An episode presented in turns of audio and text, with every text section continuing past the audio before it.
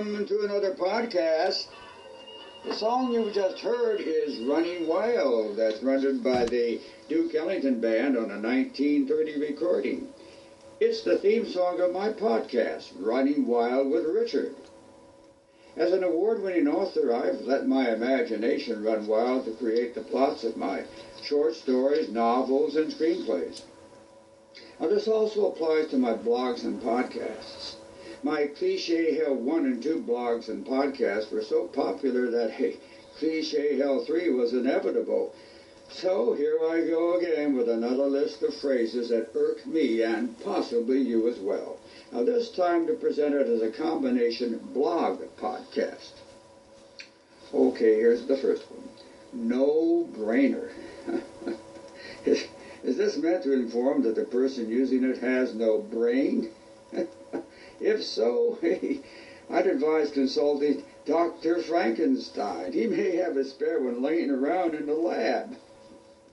Well, joking aside, this obnoxious phrase is used to imply that something is so obvious that further discussion is not required, at least not with the person using it, who is, in my opinion, often a tower of pomposity who is in need of a brain transfusion.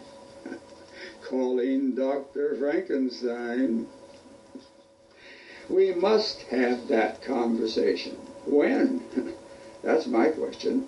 More often than not, the conversation is one that the user is uncomfortable having. So, unless you remind that person about it, don't expect it to happen. It rarely does. Here's the thing. This is usually followed by something that someone wants to ask for is uncertain how to say. I often hear it followed by an excuse why someone has not done something or just simply screwed up.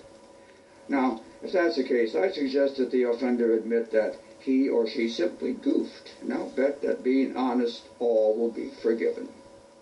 The reality is, translation, the truth of something is not what someone thinks or, or even expects.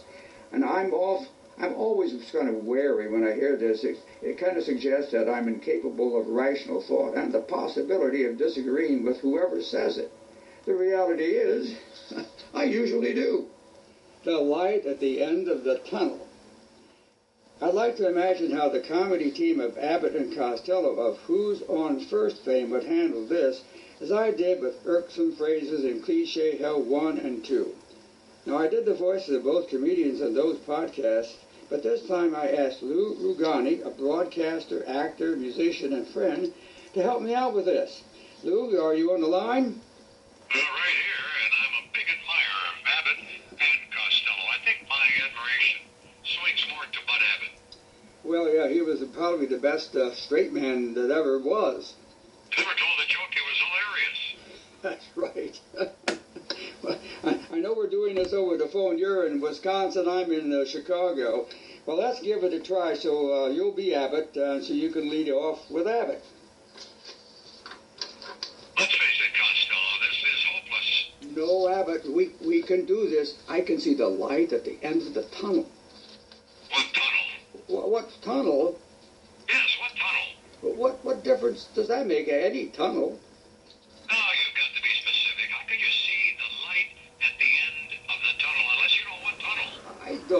What tunnel. I've been in lots of tunnels.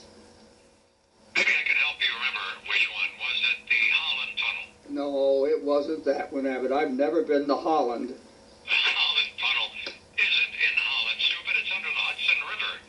It connects New Jersey to Lower Manhattan. Well, that's out too. The last time I went to New York, I flew, and you can't fly through a tunnel, can you? I've never tried. Now think hard, Costello. Can you remember what tunnel it was? I, I am thinking hard. Let me see. Oh, wait, wait a minute. I remember one. It was the Tunnel of Love. The Tunnel of Love. Yes, I, I was at a carnival, and there was a Tunnel of Love, and ooh, did I have fun. Well, you're getting someplace. Who did you take with you? Who did I, who did I take? Was I supposed to take somebody? Of course, when you go into a tunnel of love, you take a girlfriend. Now you tell me. Yumi, you went into the tunnel of love and you didn't take a girlfriend. Well, well, is there a law against that? No, but it's more fun if you do. Let me ask you this. If you ever go into a tunnel of love again, uh, you would take who? Ooh, why would I take who? He's a baseball player. No, no, no, you're confused, Costello. No, no, I'm not, Abbott. Who's on first, isn't he? Yes, but... Yeah, and, and he's a man, right?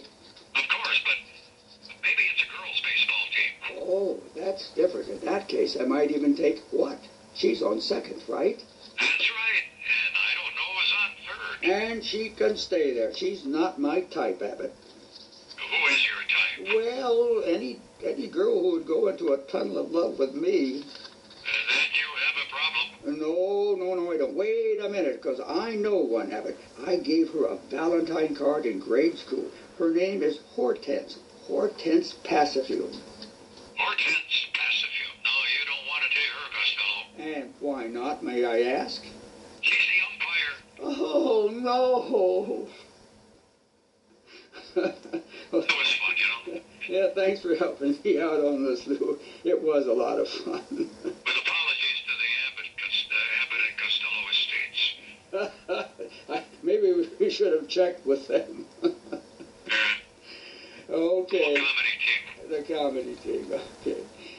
All for now. And be sure to check out my other blogs and podcasts on my website, richardroseauthor.com.